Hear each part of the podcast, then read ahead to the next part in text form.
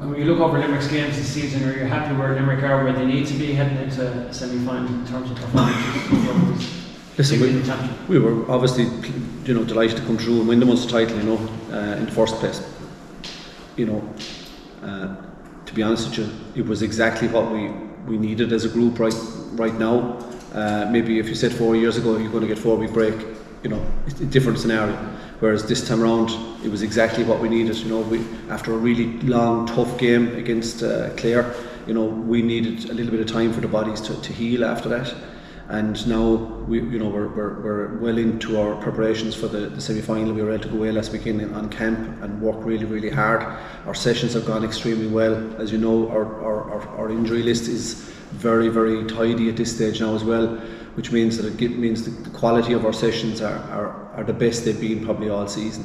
And our lads are mentally fresh, physically fresh, and you know we've a very competitive group at the moment, which is driving the, the sessions for us as well. Everybody's fighting for their place, being on the 26 or on the 15, and obviously with the lads coming back from injury, that only increases that, that degree of competitiveness within the group. So that's only a healthy thing to have. I know the, the, the narrative around the four week break, if it goes for you, it's great because you're fresh. If it goes against you, it's rusty because you didn't have matches. I suppose anything different or learned from the 2019 break between the Munster final and the semi final?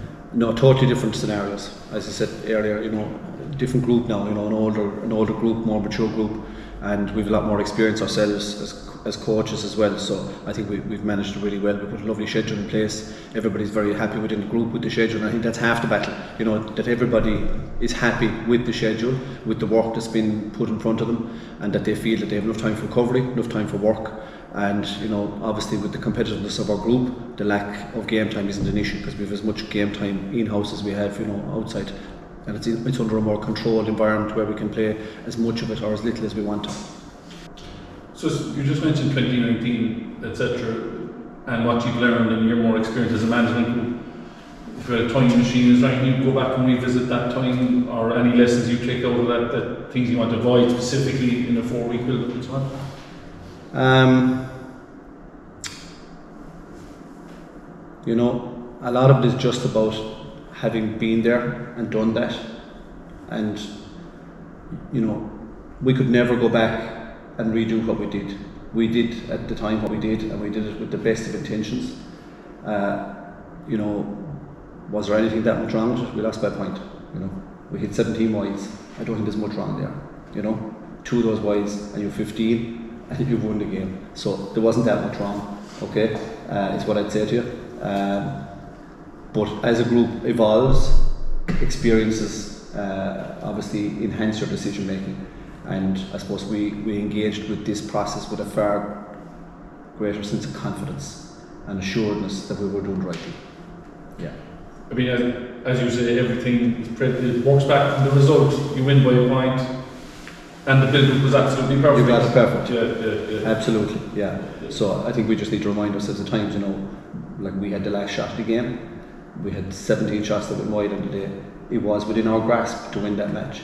It wasn't what the opposition did to us. It was, you know, unfortunately, a, a lack of accuracy on the day and execution, and that happens. I know, especially when a team puts that much pressure on you as they did. So you know, uh, I think uh, you know that's enough really about it. To be honest it's it's, it's a case of. Uh, uh, as I said, bring your experiences of the past and make sure that they, they influence in a positive way your, your decisions in the future.